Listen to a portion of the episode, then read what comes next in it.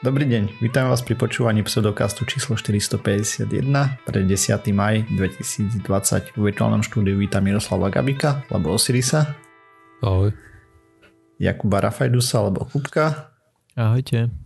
A ja som Radoslav Lasatý, alebo Martyr. Čaute, sme podcast o vede a skepticizme, vede sa nevenujeme profesionálne, takže ak nájdete nejaké nedorozumenia alebo nepresnosti, tak nám napíšte na kontakt zavinaš pseudokaz.sk my sa následne opravíme. A ako ste sa mali, chalani? No, celkom fajn. To Stále také... karanténa? Stále. Aké chránené rastlinky si likvidoval tento víkend? Žiadne. Žiadne, lebo počkaj, rozmýšľam, že či pršalo alebo nie. Nie som si istý. Však to sa dá aj v daždi robiť. Mm, vieš čo, ani moc nie, lebo väčšinou je, je dobré mm, zberať ich vtedy, keď sú otvorené. A keď e, prší, tak e, väčšinou z pravidla nesvieti slnko a tie rastlinky sú zavreté, tej kvietky. Navyše to človeka až tak nebaví. Rozumiem. Ale zase na druhej strane je maj, čas majovej brinze, takže som si robil haluštičky. Sa. Pekne, pekne. Ja nič, len sedím doma. Dobre, tak vidím, že keďže takto konverzácia stojí chalani, čo si takto varíte? Alebo teda varíte vy dvaja, alebo to nechávate na svoje krajšie polovičky? Ako to máte s jedlom? Lebo ja som zrovna dnes mal taký problém, že som nevedel, čo, čo jesť, čo na obed. A teda nie len dnes. Však rizek a pivo. Rizek a pivo. Rizek a pivo. Rizek a pivo. Hej, ale s tým mám aj ja väčší problém, že čo variť aj s, s Peťkou vlastne so ženou. Proste v kuse vymýšľame, že hm, a teraz čo? Tá neviem. Ani ja neviem. Mm. Hej, a sranda je tá, že, že človek proste pozná milión rôznych receptov, ale keď chce chce jesť obed, tak nič, hej. A dakedy, keď mu napadne taká blbosť ako francúzske zemiaky, tak je úplne šťastný, že si na to spomenul, pretože už to dva mesiace nejedol. A pritom taká blbosť, o ktorej proste viem, hej, len mi to nikdy doteraz nenapadlo, že by som si mohol spraviť francúzske zemiaky na obed. Ja už dlho mám tú krabičkovú dietu, si objednáš vo firme proste jedlo, ti donesú vlastne na celý deň 5 jedal. Mm-hmm na tom frčím už roky, lebo ste som lenivý, po prvé. A po druhé tiež som trpel na to isté, že keď som si varil, tak som jedol to isté dookola furt. A potom som odhalil toto, kde si proste vyberieš program, koľko chceš tam mať kalórií. Z rôznych programov na výber, tak som si vybral tie, ktoré majú dostatok bielkovín, aby som proste to pokryl, keď cvičím, tú potrebu, čo mi treba. A proste nikdy som sa už neobzrel nazad. Takže mm-hmm. to mhm. takto frčím cez týždeň. Už fakt niekoľko rokov. Vlastne oni to furt rotujú pekne, čiže nejedám to isté dookola. Hej, to znie super. Akože jedného dňa, keď budem veľký a budem mať na to peniažky, tak asi aj ja to tak urobím. Mm.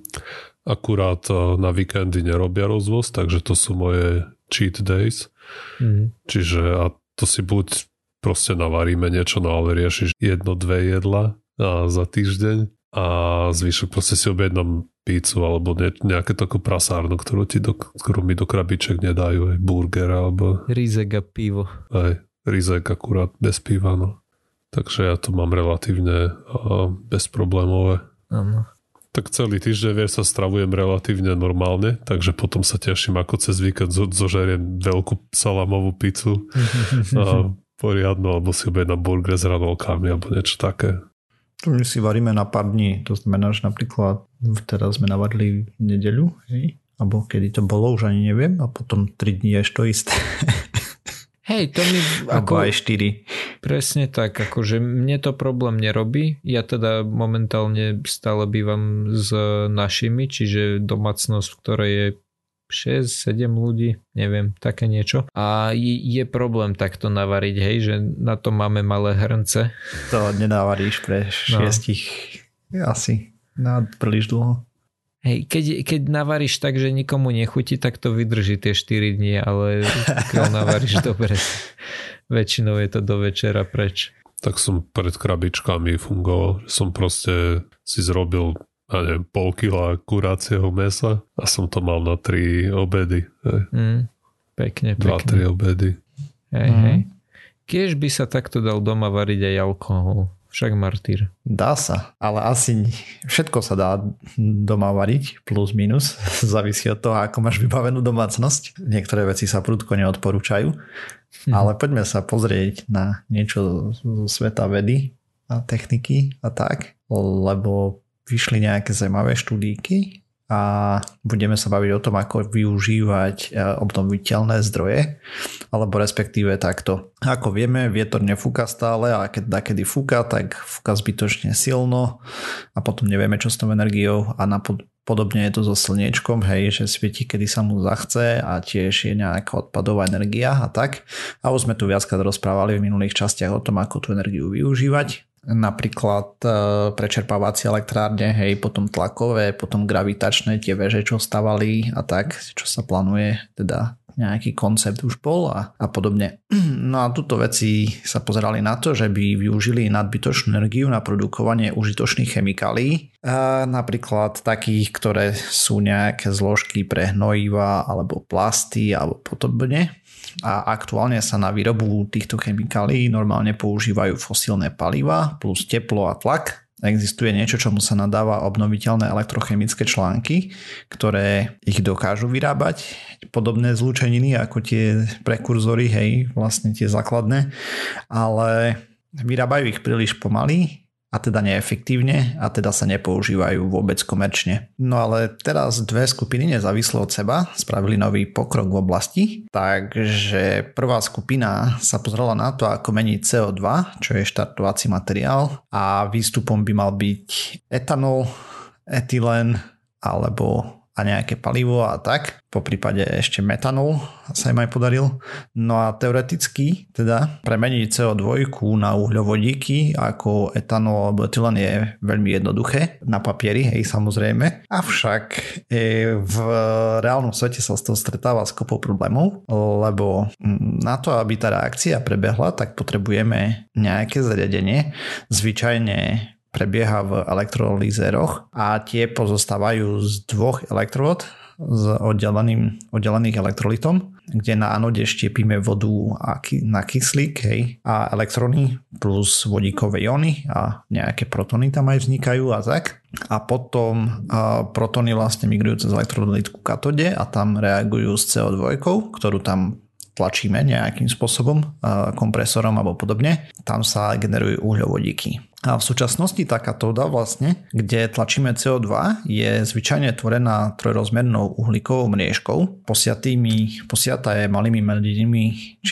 čiastočkami, ktoré vlastne pôsobia ako katalizátor reakcie. Vďaka difúzii plynov potom CO2 preniká cez tie pory, hej, cez tú mriežku a tam uh, dokáže reagovať vlastne pomerne simultánne so všetkými tými katalizátormi a jedna strana mriežky je v kontakte s elektrolitom, ktorý dodáva protony ku anode, ale je tam problém lebo zvyčajne ten elektrolit je roztok a roztok znamená, že ako som spomínal, sa tam používa voda, hej, ktorá sa rozkladá. Tá voda je mrška, ona občas veľmi často zabieha vlastne do tej mriežky a tam sa nasyslí a zablokuje vlastne pory alebo tie oká v tej mriežke, alebo ako to povedať a odstaví CO2 od prístupu ku katalizátorom a tým pádom sa znižuje účinnosť. Hej, to je aktuálny problém. A ten problém je pomerne veľký, aspoň teda bol doteraz, lebo výskumníci z Číny ukázali, že ak pridajú na tú elektrodu vlastne fluorid k medi, tak na elektrode sa bude vlastne lepšie rozptýľovať plyn a zároveň to odpudzuje vodu údajne, takže sa tam nebude zasyslávať a ešte navyše sa zmení reakcia, takže z pôvodných keď to robili predtým, tak 40% vyprodukovaného obsahu malo Dva. uhlíkové atómy, ako etylén alebo etanol, hej, čo sú užitočné veci, ktoré tam vznikajú. Etylén je C2H4 alebo etanol C2H5OH a zbytok bol metan, čo je iba jeden uhlíkový atóm CH4 a ten má, je menej cenný, hej, není to taká žiadúca reakcia, ako by sme potrebovali, keď už investujeme energiu a tak ďalej, proste to využitie metánu je oveľa slabšie. Vďaka tomu, že tam tí vedci pridali ten fluorid, ktorý zabezpečil to rozptýľovanie, hej, to bol nejaký mal, jemný nátier alebo v princípe niečo v štýle legovania, hej, a ako sa leguje oceľ a tak ďalej. Len nie tak, lebo... Úplne takisto, len celkom inak, hej. Hej.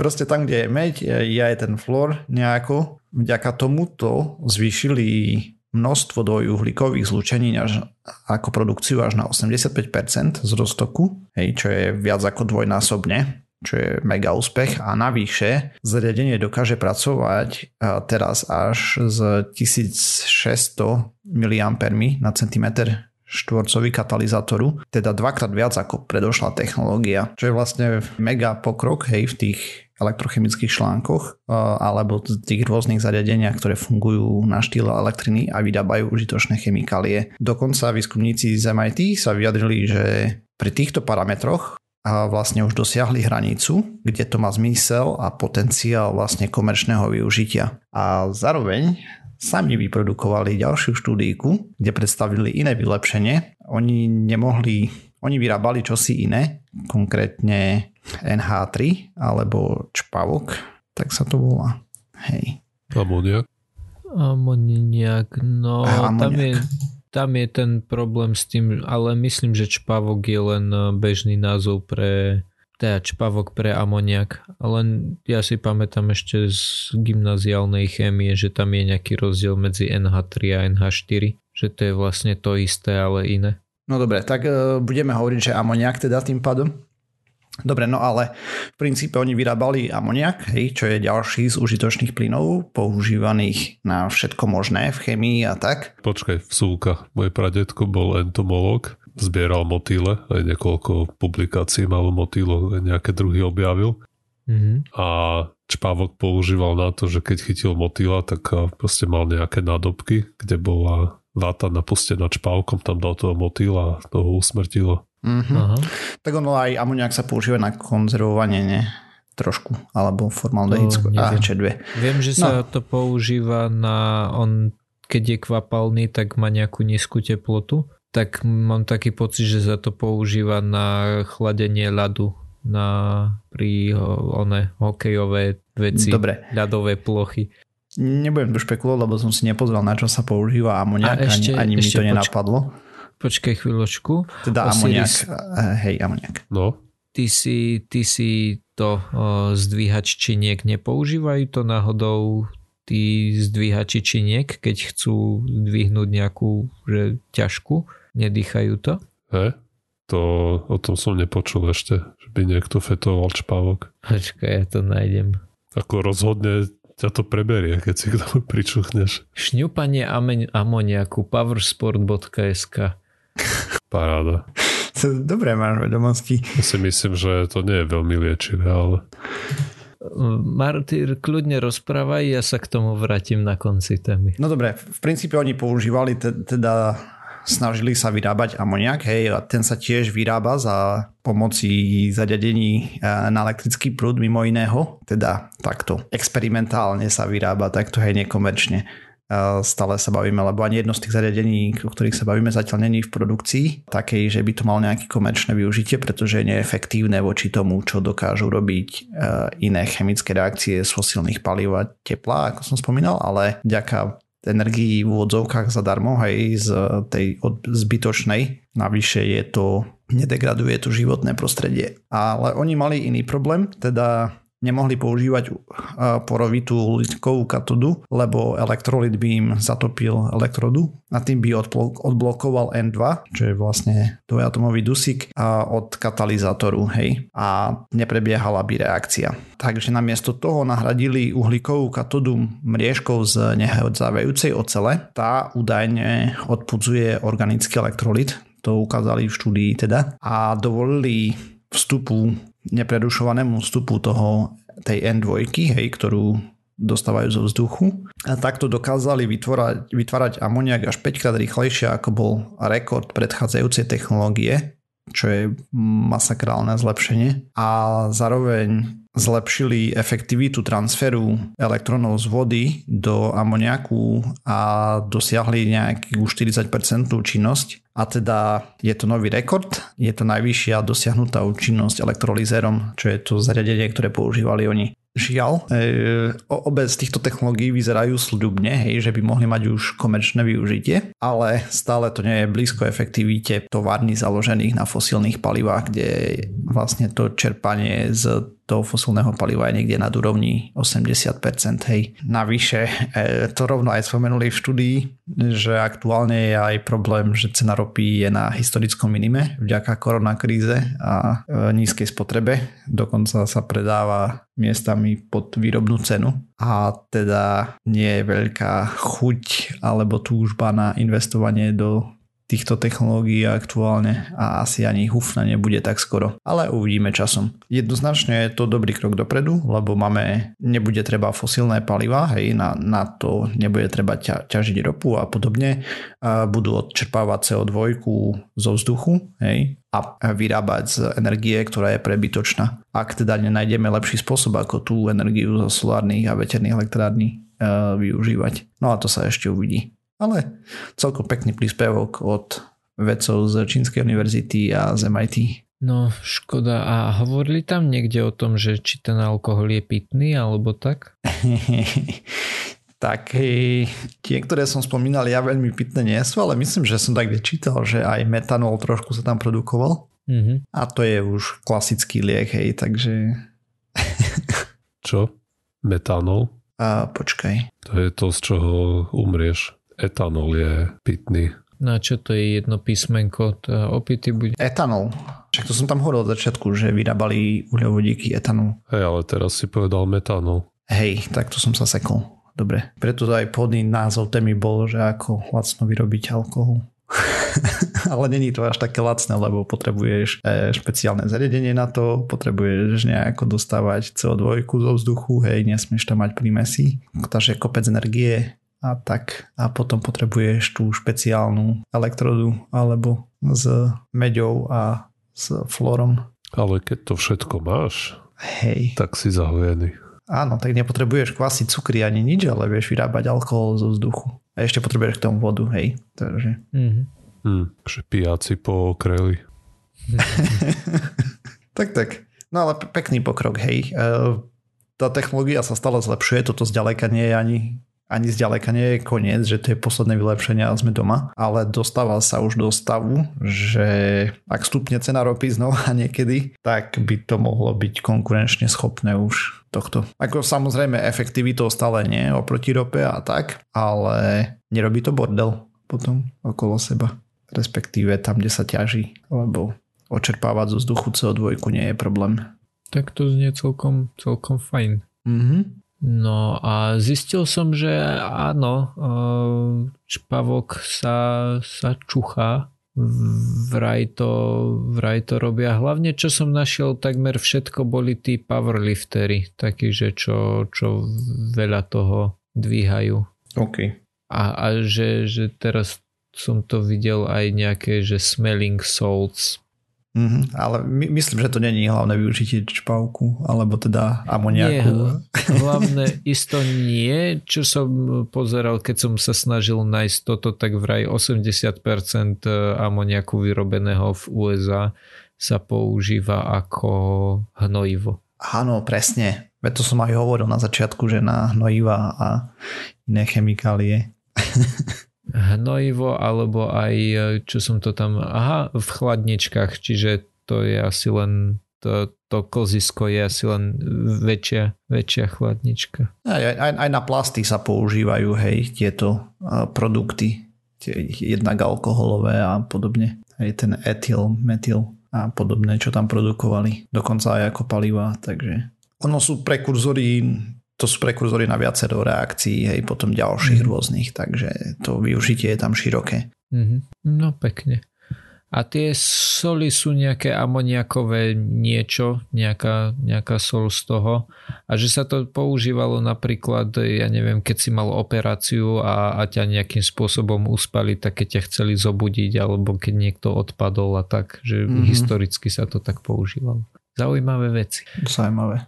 Dobre, ale ja som chcel rozprávať o niečom inom. A síce normálne, keď e, robíme keď sa stavia dom, tak sa používa betón a malta a také tvrdne tak vytvára CO2 a toho CO2 je fakt veľa. Áno, mega veľa. Dokonca celý ten betonový priemysel tvorí značnú časť e, produkcie CO2. Áno, áno. No a čo sa teda uh, snažili snažili výskumníci urobiť, bol tzv živý betón. A počkať, ja nájdem presne ako to. Áno, living building materials, to znamená nejaké živé stavebné materiály a nemysleli tým teraz drevo, mm-hmm. ale skúšali spraviť niečo ako, ako nazvime to zelenú maltu. OK. Ja teraz budem, ospravedlňujem sa, ak to niekomu znalému bude prekážať, ale budem malta a betón používať ako jedno slovo. Neviem, aký je v tom úplne rozdiel. Keď za normálnych okolností chceš spraviť maltu betón, tak potrebuješ uh, cement, potrebuješ vodu a potrebuješ uh, nejaký štrk alebo kamenie, väčšinou nejaký piesok. No a pri, pri tom, ako, ako ten cement reaguje, tak vytvára práve to CO2, ktoré sa uvoľňuje. No a čo sa snažili výskumníci spraviť s týmito e, zelenými stavebnými materiálmi, bolo práve to, že miesto cementu použili prímes e, vápnika a nejakých živých e, baktérií, ktoré žili v tomto materiáli vytvárali zasadité prostredie, ktoré potom viedlo k tomu, že, že ten vápnik v tá prímes toho vápniku začala kryštalizovať a, a začala vytvárať to, čo my poznáme ako, ako vápenec. Vlastne CaCO3, to je oxid vápenatý, myslím, a to my poznáme ako, ako vápenec, ako ten kameň. Tým pádom uh, sa celá tá štruktúra posilila. Čo si povedal, že to CaCO3 je? Oxid vápenatý? Je to náhodou uhličitan vapenaty? Uhličitan, áno, pardon, uhličitan. Jop, máš pravdu. A na schvál som to hľadal ešte predtým, aby som vedel, čo je CaCO3. Našiel som si, že je to uhličitan a aj tak som to povedal zle. Tiež som mal nejakú loading fázu. Dobre, no ale teda, ako to teda funguje? Máme piesok, máme nejaké, nejaký ten eh, vápnik ako, ako prídavok tomu, potom použili nejakú, oni v tomto konkrétnom prípade použili želatinu a, a potom e, baktérie, oni v tomto prípade použili Synechococcus, čo sú nejaké, nejaké baktérie, ktoré tým ako žijú, oni vlastne žili na tej, na tej želatine a tým ako žili, tak vytvárali to zasadité prostredie, ktoré potom viedlo k tomu, že, tá, že ten e, vápnik, ktorý sa tam nachádzal, e, vytváral ten uhličitan vápenát. Čo je na tomto zaujímavé sú v zásade dve veci. Prvá vec je tá, že miesto toho, aby to CO2 vylúčovalo, tak to CO2 požiera, pretože tie baktérie tým ako žijú, tak e, sú to zelené baktérie, oni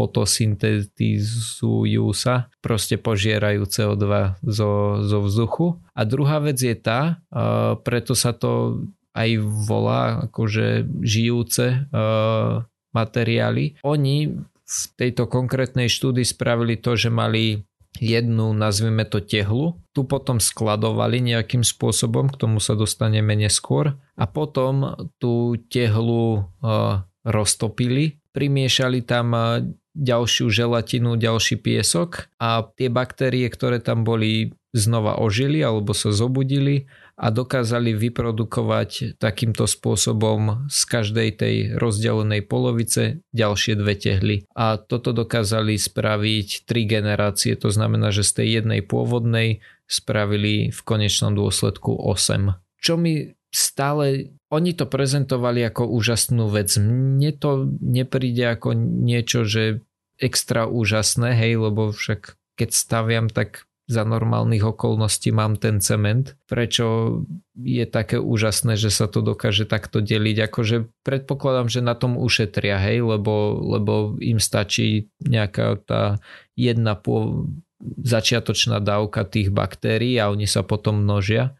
Čiže je to super ale mne ako hlavný prínos z toho, keď som to čítal, bol práve to, že, že miesto toho, aby to vylúčovalo hordy, hordy CO2, tak to práve ešte vytváralo fotosyntézu a ešte to požieralo nejaké CO2 nazad. Mm. Každopádne e, skúšali skladovať tie tehly, že ako dlho tam tie baktérie dokážu prežiť tak, aby boli potom znova použiteľné, tak e, prišli na to, že pri obyčajnej izbovej teplote to nie je nič, nič extra pri 20 stupňoch. Skúšali 20 stupňov a 100%, 50% a 25% vlhkosť a zistili, že tam nič moc, ale že v prípade, že ich e, zachladili na 4 stupne a spomalili tým pádom e, spomalili tým pádom život tých e, baktérií v tej hmote, tak tam dokážali, dokázali prežiť relatívne normálne aj e, mesiac. Oni dokonca, keď, e, keď robili... Čo je stále bieda. Akože áno. Už, už len to, že to potrebuješ chladiť, hej, proste milión energie na to spotrebuješ, takže... A všeobecne ja stále nerozumiem, že, že čo je tak úžasné na tom, že, že to dokážeš hej, takto deliť. Iba že, lebo podľa toho, čo som našiel, keď som hľadal, tak tie baktérie nie sú nejaké špeciálne vyvinuté priamo na toto. Sú to nejaké baktérie z mora, hej, kde, kde tam žijú. Nie som si istý, možno je drahé ich vyrobiť, ale neviem, neprišlo mi to tak. Takže možno sú tam nejaké iné dôvody, ktoré ja ako laik nevidím, hej, že prečo by sa malo oplatiť akože takto uh, deliť tie baktérie a násobiť ich, že prečo sa to neoplatí mať len v nejakej tej pôvodnej forme a, a zamiešať to. Hovorím, neviem, nie som na to odborník a oni sa tým akože veľká časť štúdie sa zaoberala tým, že dokázali spraviť tú vec, že mali jednu tehlu, roztopili, rozdelili, spravili z nej dve tehly, tie dve tehly zase a skladovali ich vždycky týždeň. To znamená, že spravili tehlu, počkali týždeň, spravili dve tehly, počkali týždeň, spravili štyri tehly, počkali týždeň. Hej, to je také pekné nahranie sa na štúdiu, ale na reálne použitie, e, e, tých ťahal potrebuješ na jeden dom, dajme tomu, hej, radovo stovky až tisíce. No veď áno, ale môžeš zase stále môžeš spraviť to, že začneš jednou a skonč, e, teda začneš zo 100 a skončíš s 800. Len uh, hovorím, že stále nerozumiem úplne, že, že čo je také úžasné na tom. Každopádne uh, potom porovnávali to, že, že či náhodou sa nedeje to, že tá baktéria je tam zbytočná, že či by sa to nedialo nejak prirodzene, že, že by sa tam vy, vytváral ten vápenec, ten uhličitán vápenát. A, tak mali dve kontrolné vzorky, jednu takú, kde umelo vyvolali to silno zasadité prostredie, jedno také, kde tam proste len nič nepridali, že nechali želatinu, piesok a vápnik a zistili, že teda baktérie pomáhajú veľmi, že, že fungujú. A že nie sú to placebo baktérie, a už to iba zakončím tým, mňa celý čas zaujímalo, že ako je to pevné, hej, lebo nezdalo sa mi, že by želatina a piesok, hej, že želatina a piesok tomu asi moc nedajú, to znamená, že tie baktérie, respektíve ten vápenec tam musia, uhličitan, vápenaty tam musia robiť divy. Podľa toho, čo tu píšu, hej, mne čísla nič nehovoria, lebo to nemám s čím porovnať, ale oni tvrdia, že sa to že je to minimálna acceptable je čo? Minimálna priateľná, akceptovateľná. OK, minimálna akceptovateľná sila pre obyčajný ten portlandský cement, čo je ten, ktorý sa bežne používa. Takže 3,5 megapascalu na stlačenie. Áno, compressive strength. Neviem v akých rôznych uh, silách a, a medziach sa, sa merá pevnosť betónu. Oni tu spomenuli len toto, tá uh, stláčacia, predpokladám. Si odolnosť v tlaku, šťahu, tlaku. Jo, tak spomínali v tlaku že, že tá by mala splňať tie, tie spodné uh, hranice toho, toho bežného. Koľko si vravel, že to bolo? 3,5 megapascal približne je tam tilda predtým. Tilda je moje, moje nové slovo, ktoré sa mi páči, lebo málo kto vie, že je to vlnovka. Vy asi viete, ale málo kto vie, že tá vlnovka, ktorá sa používa je na klavesnici, sa volá tilda. Možno to nájde aplikácie aj tak, aj keď to má menej tú odolnosť. Mm-hmm. Netreba ti všade mať nejaké veľké číslo. Ako osobne mi tam uh, najviac asi chýbalo to, že ako dobre sa dá robiť so želatinou na stavenisku. Vieš, že, že keď to chceš použiť v praxi, takže nakoľko by bol problém rozrobiť to a nenechať v tej želatine napríklad rásť čokoľvek iné, hej, že nakoľko je to ochránené voči nejakým invazívnym veciam, ktoré by v tom mohli raz, vie, že aby ti v tom nevyrastli riasy napríklad alebo akýkoľvek iný bordel, ale že ti tam vyrastie práve to, čo potom vytvorí, že, že to že sa tam neskôr vytvorí ten CaCO3, ktorý to spevní. Vieš, lebo ja si to stále predstavujem, ako viem, že my keď sme stavali dom, jak to vyzeralo, že tu si mal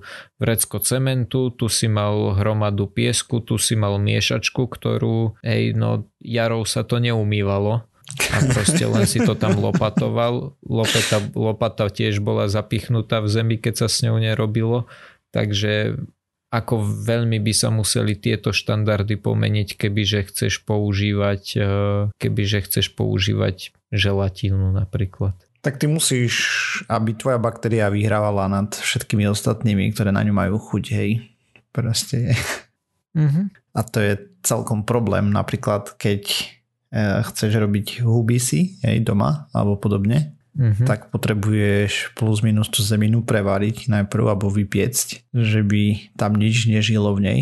Potom to potrebuješ úplne odizolovať, podľa možností sa to robí vo vreciach takých gelitových a tak, ale tam vpichneš tú tvoju vhodnú sporu, mm. hej, že proste, ktorá sa tam namnoží, lebo keby tam bolo čokoľvek iné, tak tam a čeduje, ako je to pri tých baktériách, ako neviem, veľmi praktické mi to nepríde zatiaľ. No jo. Tak baktérii sa bude dať pomôcť nejak cez CRISPR treba, vieš. No hey, určite hey. samozrejme. Môžeš tam primiešať nejaký, že modifikovať a primiešať tam nejaký fráz, aby to pomáhalo špeciálne tomu, čo chceš, alebo ničilo ostatné mhm. bežné kontaminanty. Alebo formovalo viacej CO3, alebo... A čo keď na prší kyslý dáš na tú CaCO3?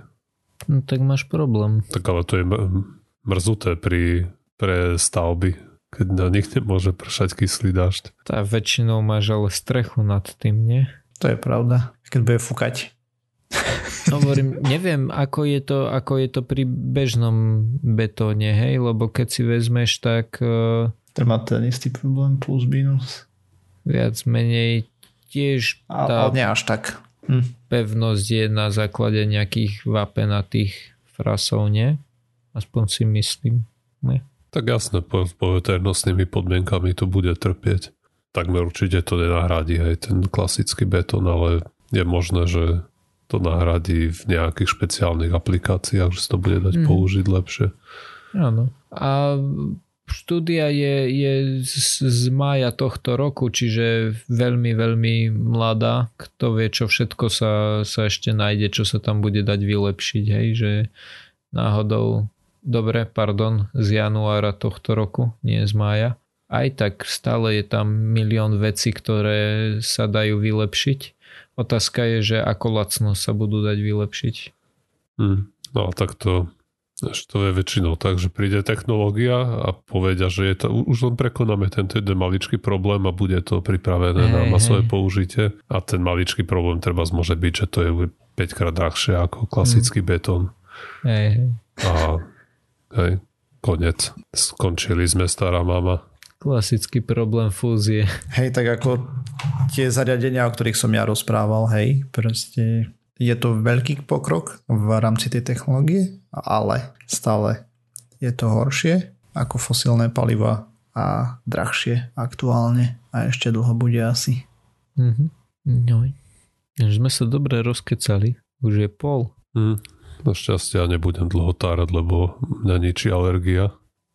Začínaš sa vyhovárať? Či... Nezačínam, len no. hovorím, že budem stručnejší.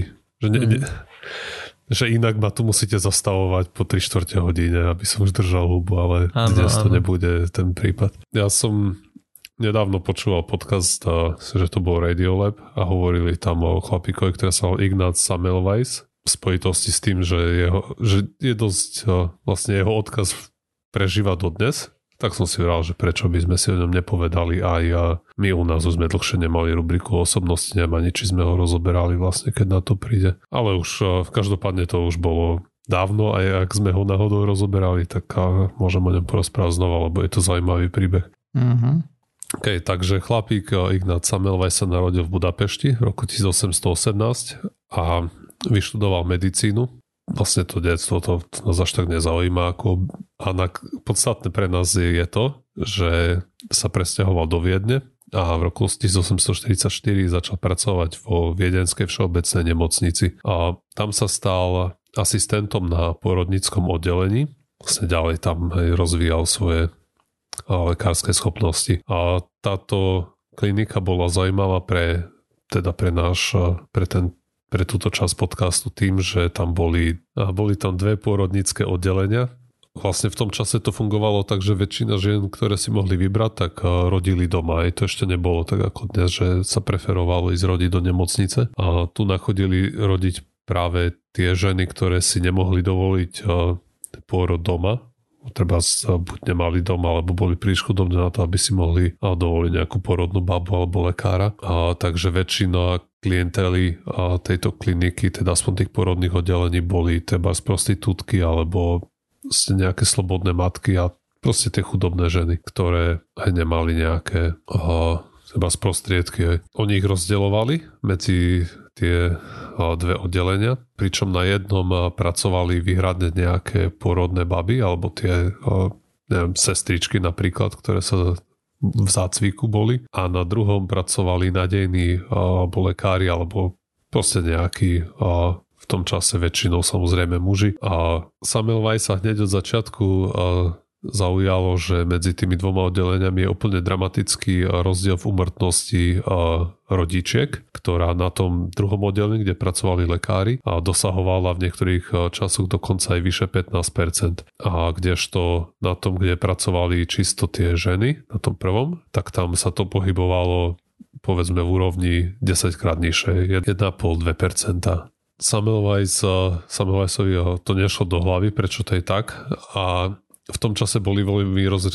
to bolo ešte predtým, ako sme vedeli o existencii nejakých baktérií a vírusov. Vtedy sa vo veľkom verilo to, že za ochorenie môže nejaká nosná miazma, teda nejaký zlý vzduch a tie duchovia, bosoráctvo a podobné veci. V tom čase napríklad sa podozrievalo, že za tú vysokú umrtnosť môžu nejaké poveternostné vplyvy alebo iné nejaké proste tie externé faktory.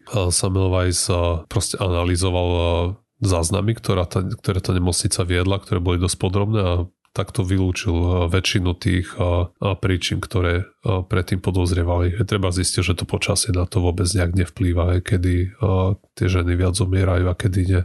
Samozrejme ten problém, o, to, o tom vedeli viacerí, aj vedeli o tom dokonca aj tie ženy, ktoré sa doprosovali, aby nemuseli ísť rodiť k tým lekárom, čo bol zaujímavý paradox, lebo tam študoval proste výkvet spoločnosti, nejaký vzdelaný lekári, muži v dobrom postavení, ale nikto k nim nechcel chodiť, pretože tam treba každá desiata žena umrela. Takže tie sa doprosovali, aby mohli zrodiť eh, na to, na to prvé oddelenie, alebo keď im hrozilo, že ich príjmú na to druhé, tak poro- išli radšej porodiť niekde na ulicu a potom tvrdili, že proste porodili na ceste, že nestihli dobehnúť. A tá situácia proste tam panovala takto dlho. A nie, že by to nikto nechcel riešiť, ale nejak sa to proste nevedeli na to prísť, o čo ide. A aj ten Samuel Weiss na to prišiel úplnou náhodou a to tak, že umrel jeho kolega. Ten umrel po tom, čo, lebo vlastne lekári tým, že ako oni študovali tú medicínu, tak do obeda robili pitvy na ľuďoch, ktorí umreli deň predtým a skúmali tak ľudské telo, aby proste sa naučili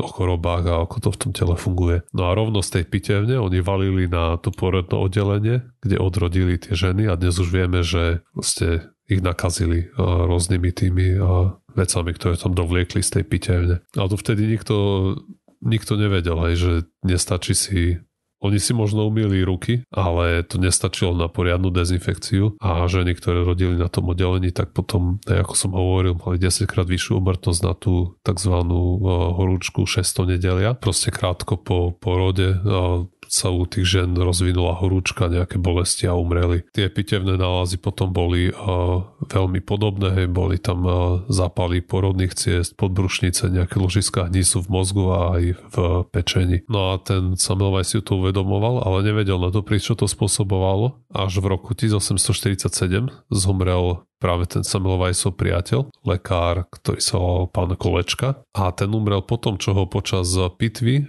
nejaký študent poranil skalpelom, hej, nejaká proste mali po lakte ruky v mŕtvole a ten uh, spôsobil nejaké drobné rezné poranenie na prste a ten lekár o niekoľko dní umrel na infekciu. A ten pitevný nález ukázal šokujúcu šokujúcu podobnosť s tými ženami, ktoré umreli na tú horúčku 600 nedelia. A vtedy sa Milvajsovi bliklo, že ten rozdiel medzi tými dvoma oddeleniami bolo práve v tom, že lekári chodili ráno do pitevne a tie asistentky nie. Potom už veľmi rýchlo si uvedomil, že asi tam niečo dovliekli z tej pitevne, takže začal skúmať, či by to nepomohlo keby si začali umývať ruky, aj či by sa tá umrtnosť neznížila. Ale vzhľadom na to, že on ešte nevedel, čo to spôsobuje, že to môžu byť nejaké baktérie, vírusy, a tak sa musel spoľahnúť na vlastne svoj čuch vychádza z toho princípu, že keď ste si na ruky namagal nejakú látku a keď cítil ešte mŕtvolu, alebo proste ten mŕtvolný pák zo svojich rúk, tak je to zle. A tak vyskúšal niekoľko látok a sa dostal po nejakú, nejaký roztok chlóru a ten sa mu zdal, že funguje celkom dobre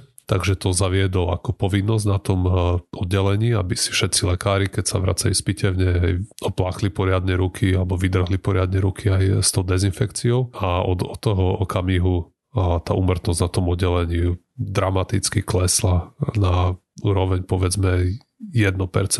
Hej, tu treba zdôrazniť, že ten jeho výber bol úplne náhodný. Hej, to, že chlór je z hodov okolností dezinfekcia veľmi dobrá voči baktériám, on nemal absolútne žiadnu šajnu, on to vybral kvôli zápachu. Presne, on skúšal toho viacej a náhodou mu toto vyšlo. Hej, on, on presne tak, on o tom nevedel, čo sa deje. Mm-hmm.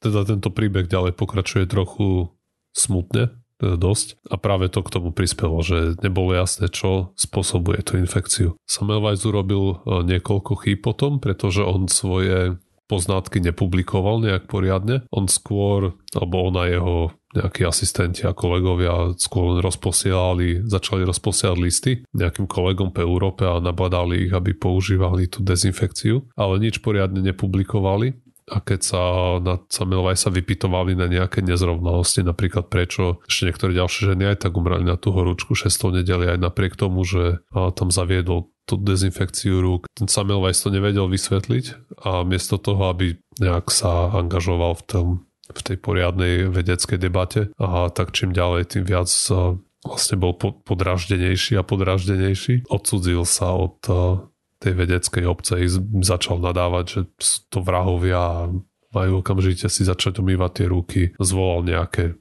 neviem, sympózium, kde povedal, že nikto odtiaľ neodíde, kým neuzná, že treba si umývať ruky v tej chlorovanej vode a podobné reči, ktoré mu veľmi nepomohli teda. Tu treba ešte dodať, že vtedy uh, ho aj obviňovali, nie? že si myslíš, že sú špinaví alebo niečo. Aj toto, toto bola ďalšia vec, ktorá mu vôbec nepomohla, je, že, že on vlastne nepriamo, alebo takto pochopili tá, tí najlep poprední svetoví lekári, že čo to je za proste, že nejaký usmrkanec, lebo on bol dosť mladý vtedy, im bude vykladať, ako majú robiť lepšie svoje remeslo, keď niekto, nejaký prestížny lekár odrodil tisíce pôrodov a teraz príde nejaký chytrák z Maďarska mu začne vykladať, že má špinavé ruky. Je tak a vtedy sa to tých ľudí dotklo, automaticky boli rezistentní voči tomu, čo im rozpráva. No a to plus to, že sa nechcel angažovať v nejakej proste kľudnej vecnej debate, tak spôsobilo to, že aj jeho, jeho výskum bol aj trochu nepochopený za, no, kvôli tomu, že to ne, svoje výsledky nepublikoval. Rozširovalo sa to len viac menej tými listami, kade tade a tak niektorí ľudia hovorili, že to už predsa bolo dávno známe, že tá horúčka je nakazlivá choroba, že to už niekto iný dobre popísal,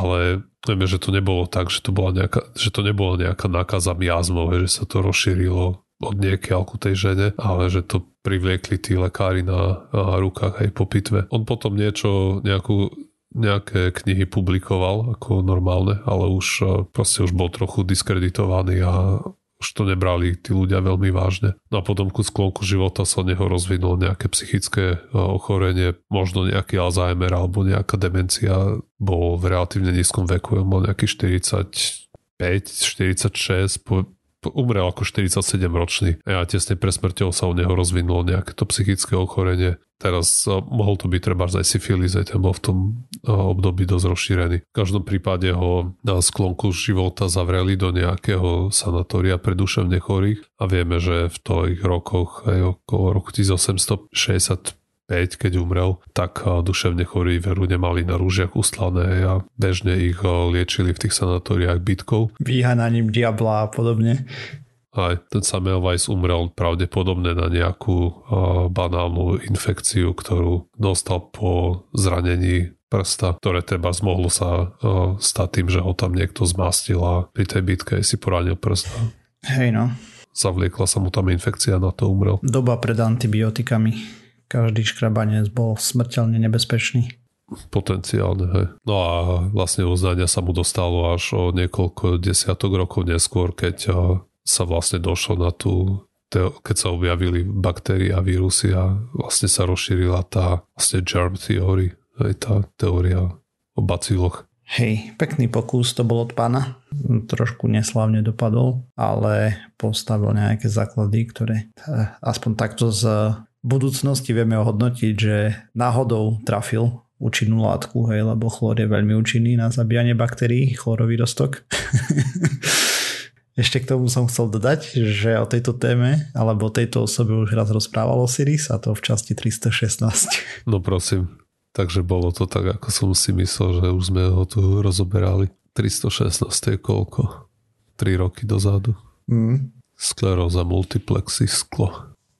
A tak to nemáš šancu, vieš. Ja si mať nepamätám veci, o ktorých som rozprával. Mm. Ja som podľa, podľa mena som ho absolútne nepoznal. Ako náhle si začal rozprávať, tak mi bolo jasné, že to bude viesť k pitevni. Mm-hmm. Ale Hej. čisto iba podľa mena. Teraz, kebyže povieš to meno, tak si nepamätám. Čo mne na tom celom príde také naj, najdesivejšie je to, že ono to vôbec nebolo až tak dávno keď umrel 1860, tak 1850 niekto urobil a keď si vezme, že 1850 je necelých 200 rokov dozadu a my sme v tom čase absolútne nemali ani šajnu o tom, že, že čo sa dialo, tak je to dosť desivé. No niekedy, keď sa nad tým zamyslíš, tak od nejakého roku, ja neviem, minus tisíc trebars až do 1900 dačo 1900 no sme boli dosť zaseknutí v tých uh, supernatural uh, presvedčeniach, aj miazmy a čchy a podobné nezmysly. Ej. Dlho, dlho nič, tisíc ročia sme sa proste placali v slepých uličkách a potom za 100 rokov masívny uh, progres. Hmm.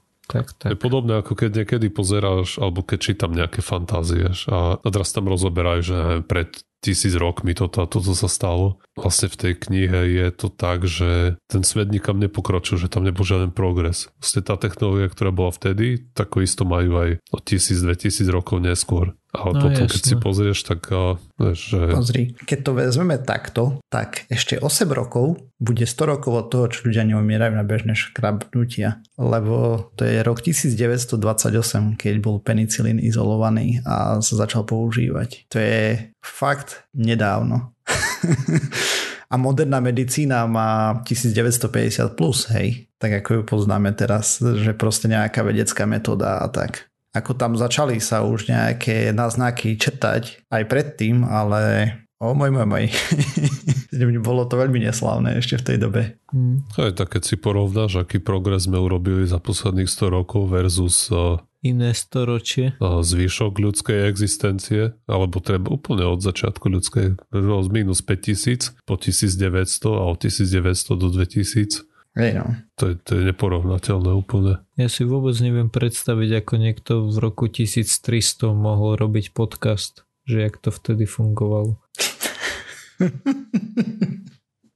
Dobre.